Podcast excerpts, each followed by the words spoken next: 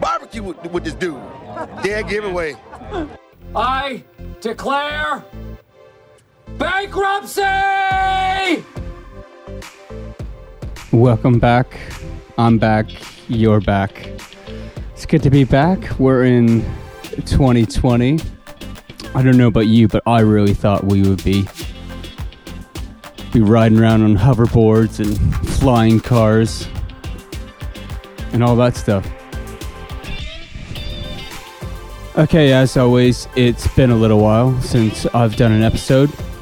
I do apologize, but 2020 I'm going to try and I'm going to try and do a lot more episodes. I'm going to say at least 20 that's that's my goal for 2020 is to do 20 Ableton, at least 20 Ableton cast episodes. So thank you guys so much for for joining me on the ride. I know it's uh, it's a bit sporadic, but um, thank you. Thanks again.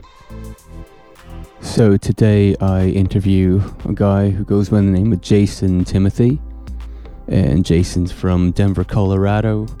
He's got a lot going on. He's written a Amazon bestseller on music production. Uh, he does a lot of training. He's got a podcast of his own, which is great, which I recommend you check out. And he's an all around cool guy.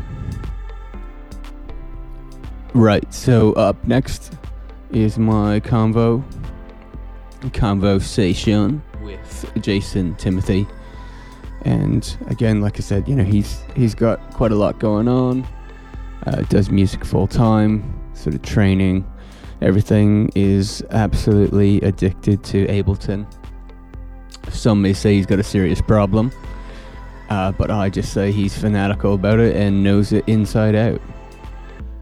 So thank you for joining us again. Again, I'm hoping that we do at least 20 episodes this year. So here's episode one of 2020 with Jason Timothy. Enjoy.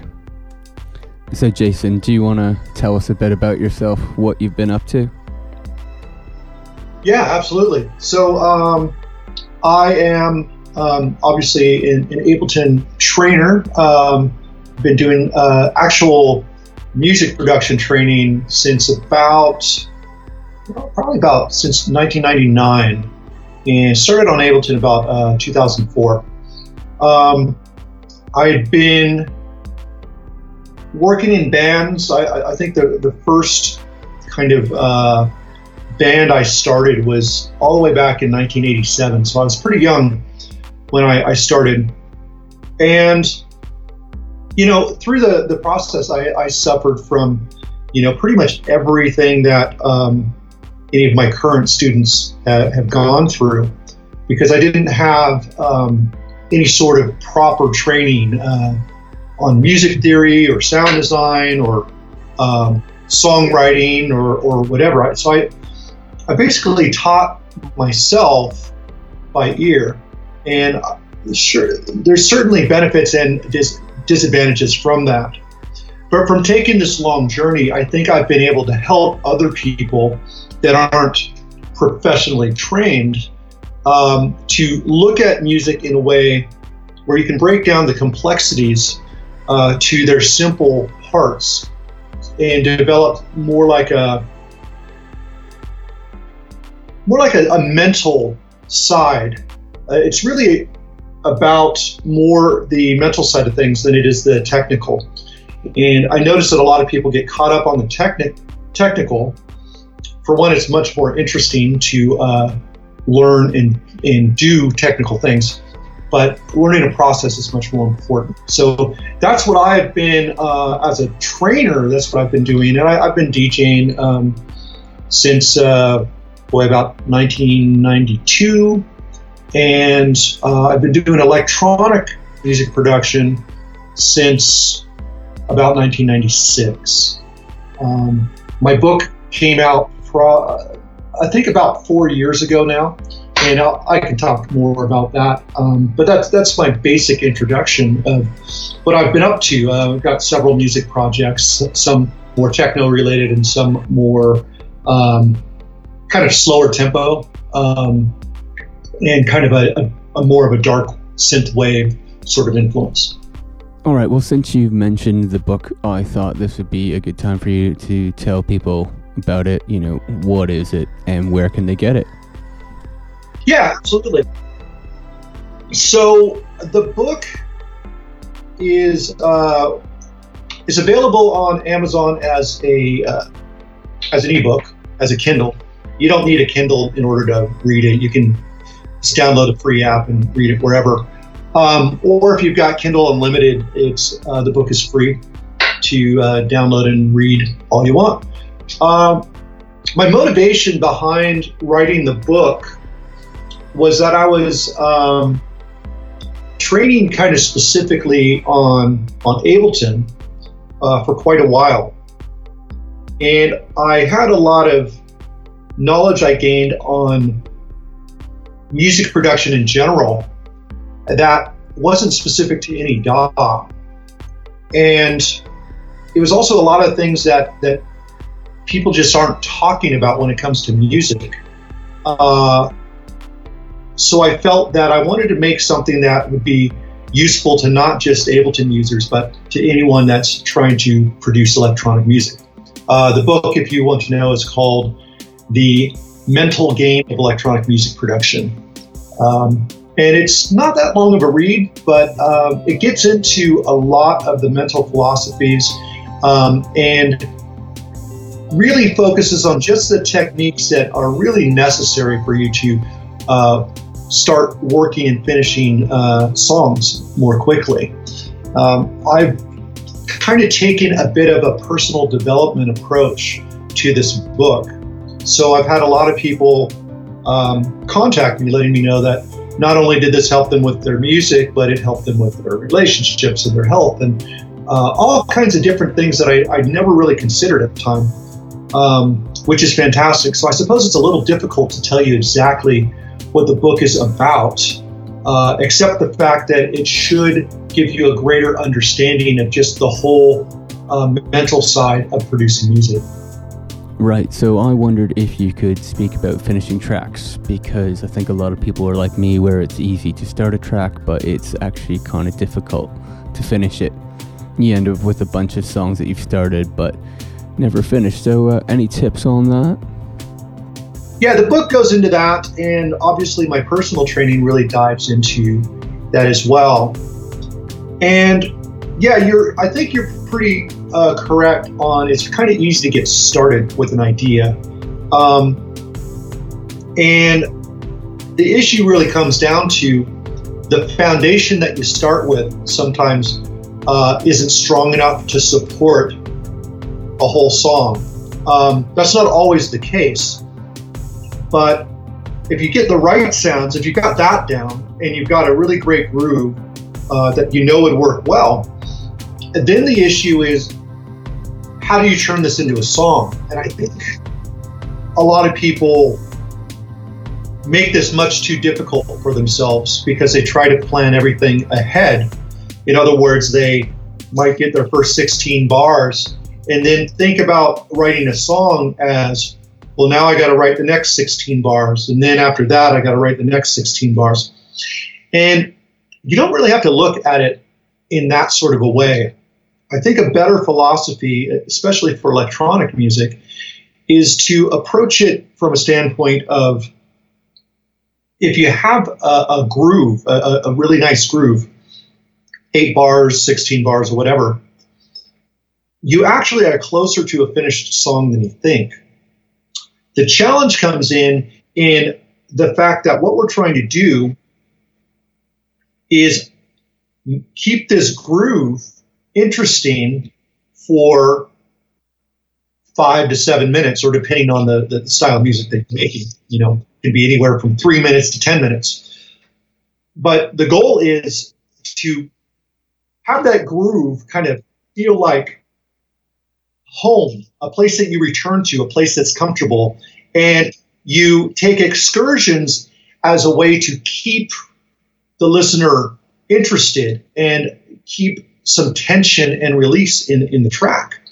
So if you can learn a process to getting this one solid idea to sound interesting for an extended period of time, then every time you come up with a new groove, you'll have the confidence to know that it's actually going to be a song. Cool.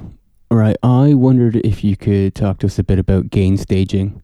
I know there's a lot of sort of like information out there on the net, um, but I just wondered if you could tell us what you like to do because you know nowadays with all the samples, it's really easy to push your tracks over zero very quickly. Sometimes just a kick and a snare, and you can already be pushing zero. Yeah, so there's a few uh, there's a few things that I highly recommend.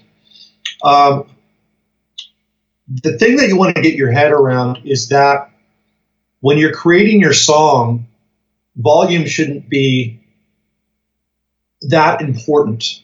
The only time that you use volume is to kind of check the impact that something has at a little bit louder of a level. But you're always going to end up with much better sounding mixes, and you're also going to hear the issues with your tracks much better at a lower volume.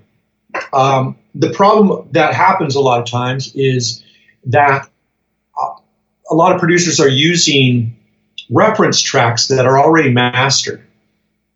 And then what producers try to do is create their own mastering chains um, instead of learning how to mix. Um, because a mastering chain can make your song sound like it's better, but it's only a perception because louder almost always sounds better to our immediate ears until we put those loud tracks on a a very good club sound system, and you really notice the difference in, in fidelity of um, a well mixed track and a track that is just squashed. So the way that I approach um, my gain staging is nothing really as complex as like a Skrillex might do. Not that um, those techniques are um, are inferior at all. In a lot of ways, they're they're great. You know, and, and that approach kind of comes down to you grouping different parts of your song uh, so that you can kind of keep a balance of your levels of this group, you know, your drum group, your bass group, your kind of like all all the other percussion group, and then maybe you know background sounds or what have you. I take a simpler approach. And it's because I really can't fully predict what's going to sound best uh, until I have laid down my ideas and kind of pre-mixed a little bit and really just get a feel for how things sound. So as far as uh, gain structure, the first thing that you should know is at the end of your track, when you're finished with your track, you really want to keep your your overall RMS level, your average volume, somewhere between minus eight and minus six. That's a, a pretty good place for it to be. So you're not trying to hit zero at all. In fact, the, the sounds that are the loudest in your track really shouldn't hit above minus 3 dB. And if they do hit above that, you either want to bring the whole track down um, to make sure that that stays under 3 dB, or you may want to lower or compress that other sound so that it doesn't peak quite so loud. Um, so I usually start with my groove, my beat. So I think a good place to start with a kick for example, would probably be somewhere around minus 10. And then I would start stacking on top of that slowly. And the thing that happens with a lot of people mixing is that they try, what they're going for is how loud can I make this next sound before it's too loud? And I think that is going to cause you to uh, mix every part a little bit too loud. Uh, and then by the time you get to the end of your mix, the last thing you mixed is going to sound much louder than the first thing you mixed. So what I like to do instead, uh, I'll start with my kick drum and then I'll I'll go through each of my sounds And I'll turn it up noticeably too loud to start with. And then instead of going from low volume up to how high you can go, I would go from a high volume and then as I pull it down, I'm actually trying to see how low I can get that sound while keeping the impact of that particular sound. So that way it's a different philosophy. You're actually fighting to get a lower sound instead of fighting to get a louder sound for each, each of your parts. And that's going to keep your mix more under control. And it's also going to keep the first things you mixed still sounding proper along with the last things you mixed.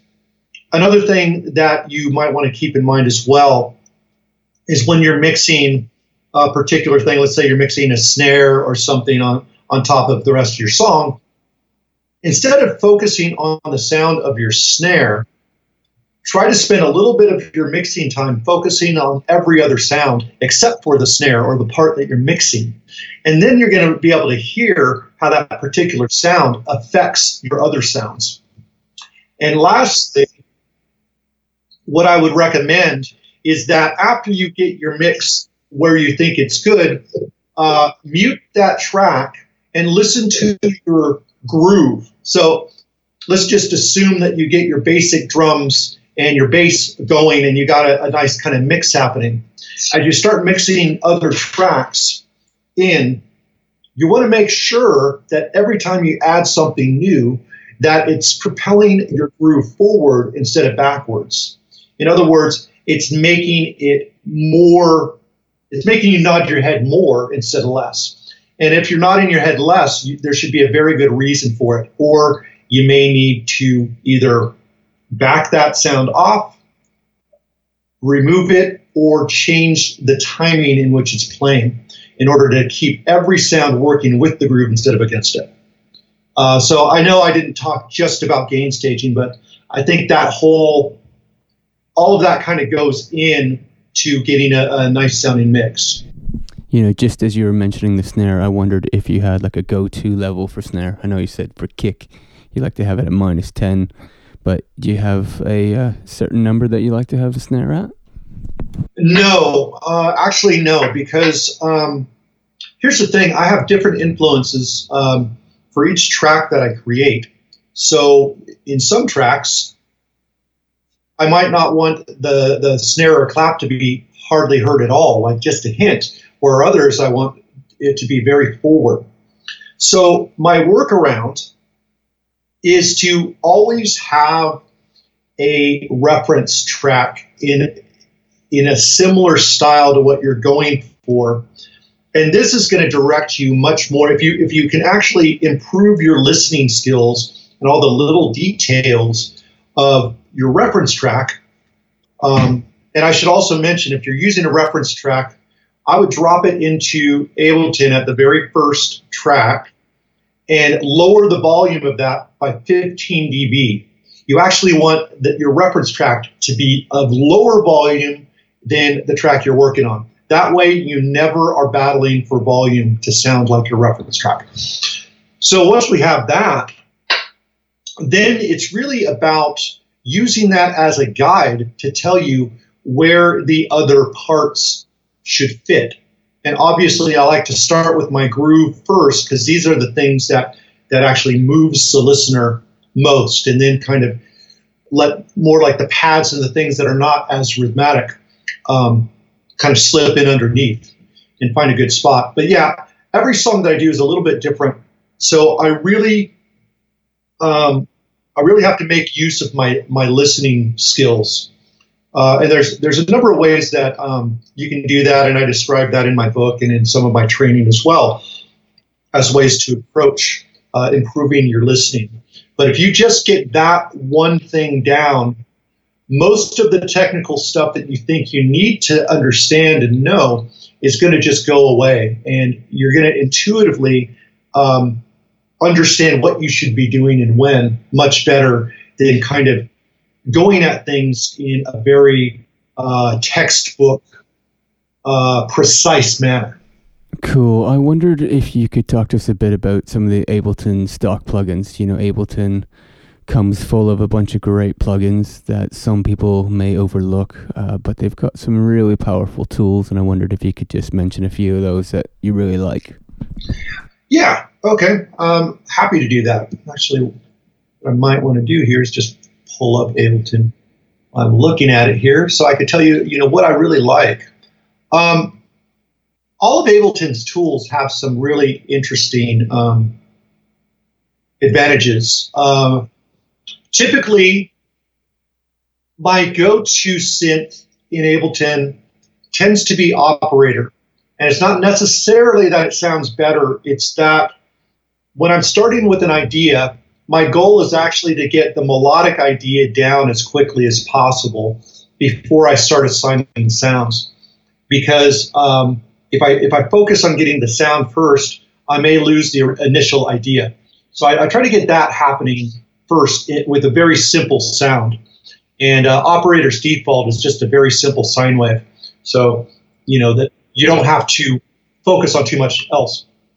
That said, um, the tools that I really, really like in Ableton, um, especially in Ableton 10, uh, the wavetable synth has some really amazing um, features that helps you create much more rich and evolving and complex sounds because it has something in it called the matrix. And the matrix allows you to assign LFOs so that many different parameters in the synth um, can move.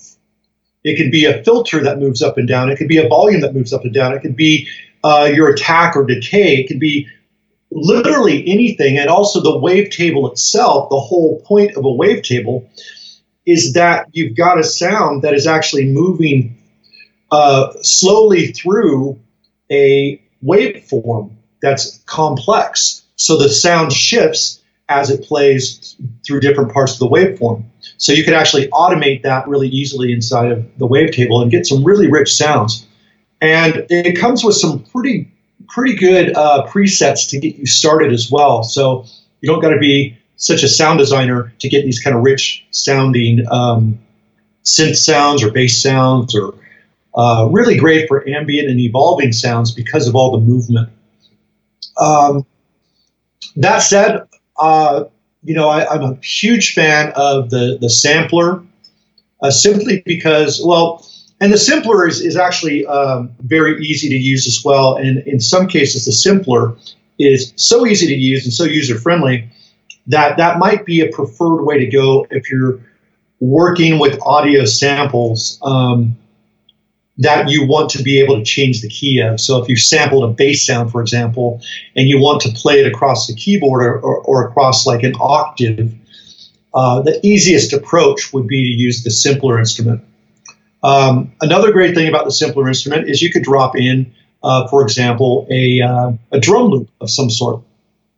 And simpler will automatically cut all the pieces of that drum loop up so that each note can play a different part of that beat so you can completely rearrange your beats um, very simply and all the sounds are going to work together because they're all all part of the same loop or the same kit, if you will.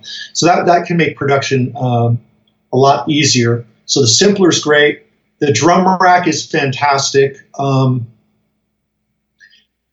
it, I mean, it, it, basically has kind of the even though it's got 128 different uh, locations that you can put samples, it it kind of does it 16 at a time. So it kind of feels like one of the old MPCs uh, sort of thing. And essentially, what you have inside each cell of the drum rack is actually a simpler instrument.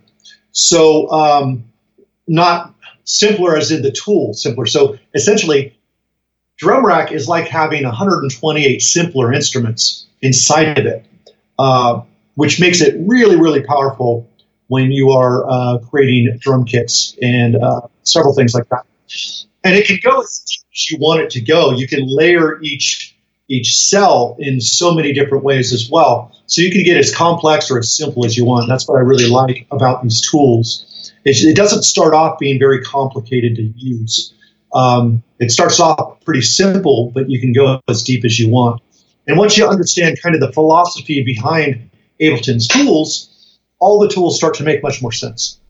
So I know that you've used pretty much every DAW out there from Pro Tools, Fruity Loops, Logic, and so on, but somehow you have landed on Ableton and uh, you seem to love it. So I just wondered if you could mention sort of how you landed on it.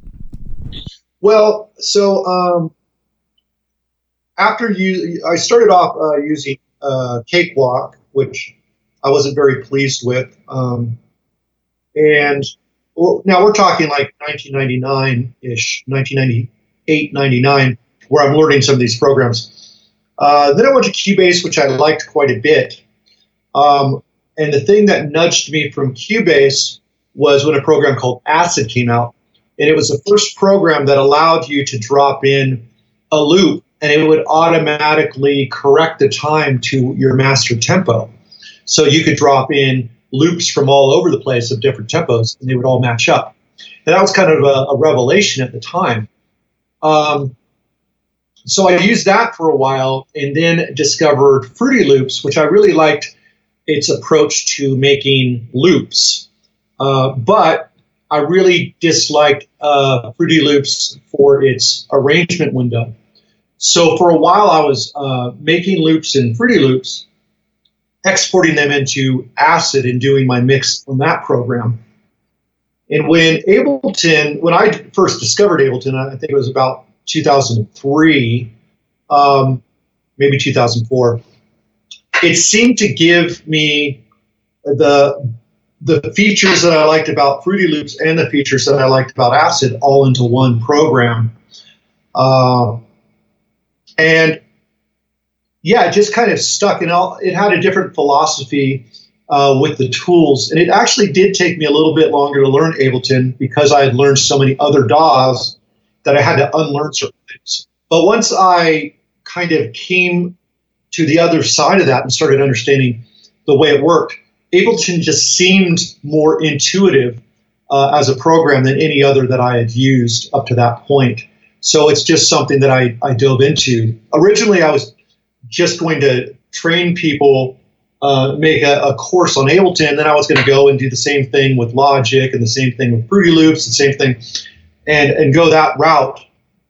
But I started going so deep into Ableton that I my interest just kind of stayed there, and I just decided to continue to go deeper. Um, and that's was a program that I was was choosing to produce in as well. So that's just kind of the evolution of how um, I got into uh, Ableton, and also the the fact that you could use it as as a live performance tool. You could use it for DJing. Uh, so there were a lot of really interesting things that it was offering that other programs didn't have at the time.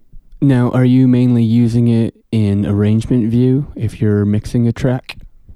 I do. I do. Um, I was kind of sold on the uh, the session view when I first started using it, and I was really pushing hard to to use that to the maximum. But essentially, the the thing that you have to come to terms with is no matter what you do in the session window in Ableton, everything still needs to end up in the arrangement window before you can mix down your song and complete it. So, what I found is that I, in trying to construct my full song in the session window, first off, visually it didn't look like a song, it looked like a bunch of pieces of song. So, mentally, I wasn't really able to even think of it as a song. It was more uh, think about thinking of it as just a bunch of different snippets, which can be a little confusing when your goal is to finish a song. So the session window kind of became uh, a bit of a procrastination window for me, and I've, I've discovered that it's been the same for many of the uh, producers that I've trained as well. Um, so once I figured out how to do the things I was doing in the session window, in the arrangement window, I really never looked back because it was much quicker for me to see in a linear fashion uh, where my song was going and where I was at. Um, and it was it forced me to commit to things where in the session window you can have all these different scenes and each scene is a collection of, of loops clips so you can have so many different versions of the way a song idea is sounding, that when you try to put them together, it sounds like a really bad cut and paste job. It just loses its, uh, it doesn't sound as cohesive in many cases. So my preferred approach is to really start with one, once again, going back to the, your, your first kind of eight bar loop, is to get that the best it can be, stretch that out, and then see when it needs to change in order to keep the listener interested. Not because you just want to create change. You want to create enough tension in your song to keep things interesting, and that's when change should happen. Otherwise, you would just be able to run this one loop for as long as you need, and it, it could be considered a song if, if it was interesting enough. Uh, unfortunately, that very rarely happens. So you need to develop a process in how to take one idea and expand on it so it stays interesting. Do you have any tips on, you know, when you're using the arrangement window, you mix in a big project that is, say, like over 30 tracks?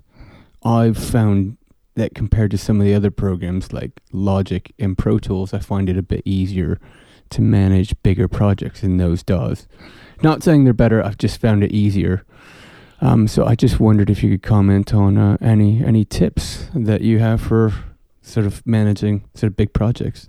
Yeah, sure. So um, what I will do uh, when I feel a little bit overwhelmed is I, I will uh, group different things. So I might have, you know, in some cases I might have four tracks that kind of make up the bassline.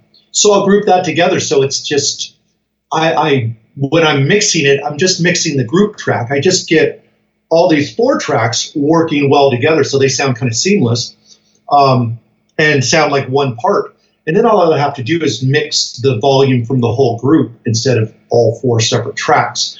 Um, so I do a lot of grouping uh, for different sections of my song to simplify things. And then on, on top of that, uh, you have what is called um, you can you can process or edit time instead of just instead of editing just one track you could actually put uh, a loop section loop a section and then you can take that section and you can duplicate the whole section of a song instead of one uh, one clip at a time or having to, to scroll all the way down from top to bottom of the track in order to duplicate a certain section you could uh, just highlight a section anywhere in your song, and just by adding shift to whatever your uh, your editing command is, you can duplicate a part, you can cut out a part, you can uh, you can you know cut, copy, paste, uh, all that different stuff with the whole song instead of editing one part at a time. And I find that to make structuring a song much much easier. Um, Another thing is to just uh, a simple tool is just hold the, the Alt key and click on one of the arrows to close one of the tracks, and it'll close all your tracks at the same time. So it'll it'll shorten everything so it, it doesn't take so long for you to see everything that's going on in your track. Yeah, yeah, that. Uh, and there, there's uh, in Ableton 10, there's uh, quick keys to do that as well. Um, which I forget off the top of my head because it's just so easy to hit Alt and click. Uh, so yeah, that that's the way I approach things. And if I feel overwhelmed by all the music, and let's say I'm trying to add a vocal to it on top of it, what I might do actually is I might render out all of my music as a stereo wave, bring it into a new project, and then just work on my vocals in a new project so I'm not distracted by so many tracks. And once I have, let's say, my vocals dialed in, I could just export those vocals back into my, my main uh, session. But all the editing is, is much, much easier and quicker to do. So I always love to ask people, you know, what their favorite third party plugins are I know Ableton makes some great ones, but it is also nice from time to time to reach reach for something that's not made by Ableton.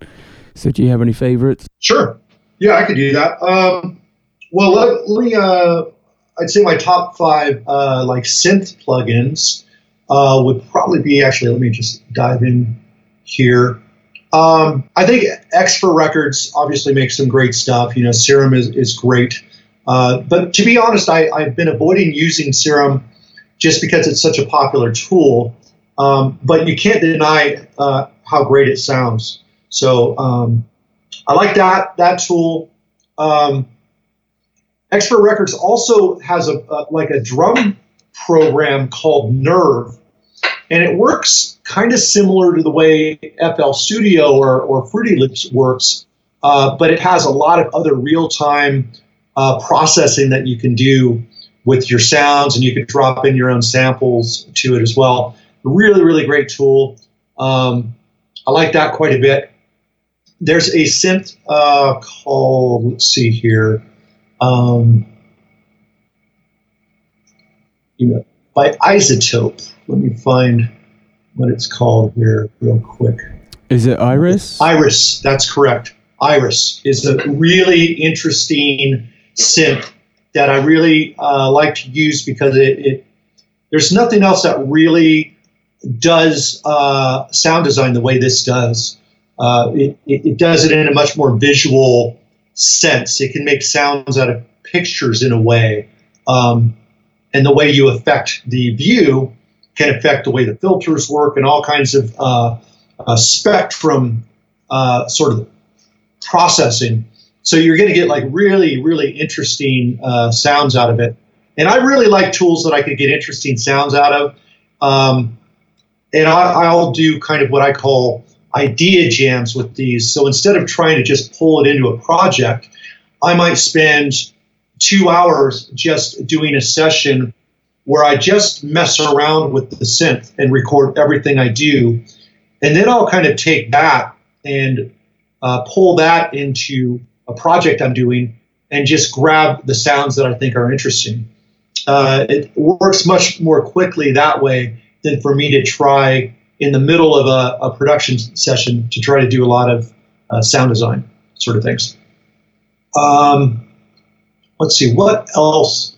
I really like, um, let me take a look here at some other stuff.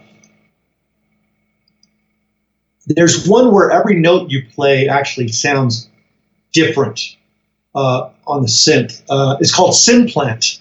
Synplant. It's a very uh, interesting way of sound design that does not use knobs or anything. It's they, it's all it it works kind of like a plant. You can with with the synth you can kind of plant your seed and then you can grow it in different ways and then you can if if you're going in a direction you like with your sound, you can plant plant a new seed with that direction. But the interesting thing about it is you have a different seed for every note in your scale. So as you play a scale, you're literally, it's kind of like playing a different synth with every note if you want. Um, you have the option to do that or the option for every sound to be the same. Uh, but Synplant is a, a, really powerful tool uh, that I use quite a bit to get interesting sounds.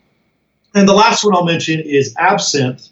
And the, the thing I like about Absynth um, is that it's got a button, a random button. So what it does is you can find a sound that is kind of cool, and then you can hit the random button, and it'll kind of change that sound by whatever percentage you want it to. So you can like create loads of really interesting random sounds uh, that the synth will just create for you, and you just pick the ones you like. So uh, I like a lot of synths where you have a lot of random accidents that can happen because I find that, that that's where more of your interesting sounds are going to come from. So, lastly, I'd just like to give each of my guests a chance to kind of plug themselves, tell the listeners um, where they can find them, and sort of what is coming up in the future. Sure. Yeah. And thanks for giving the opportunity for this. So uh, you can find my website at musicsoftwaretraining.com and you can check things out there. Um, if you would like to talk to me personally, um, I offer uh, your first uh, 20 to 30 minute session for free so that I can kind of get to know you and, and actually point you in the right direction. And that might be with me, it might be with someone else, or you might I might feel that you're going in, in a perfect direction on your own, um, which is rarely the case, but sometimes that is the case. That you know you've kind of got it nailed, but you just need someone to tell you you're doing it right. And if you're interested in that, you could contact me at musicsoftwaretraining.com forward slash application. And what that's going to do is take you to a, a quick form that you can fill out that kind of lets me know where you're at with your music. And then we can schedule um, a 20 to 30 minute uh, chat and see how I can help you. Uh, if you're interested in my book, you can find the uh, mental game of electronic music production on Amazon. And you can um, find my YouTube channel. It is just uh, youtube.com forward slash innerstate, I N N E R, state, S T A T E, J T, as in Jason Timothy. Uh, and there's loads of uh, you know free videos and training there. So that's pretty much uh, how you can contact me. Okay, Jason, thank you so much for your time. I really appreciate it, and I look forward to seeing what's coming up in the future. Fantastic. Thanks for having me on. It's been a pleasure. Okay, another episode done. Thanks again for listening. I should have said at the beginning, um, I've got a cold, so my voice is a little bit stranger than normal. I've got like this extra octave thing going on. So I'm not trying to be cool. Um, uh, not that it is cool, but anyways, if you're wondering what that's all about, I haven't like hit an octave, octave pedal or anything like that, or don't have a guest Barry White filling in for me. I wish I did. But anyways, until next time, I will see you again.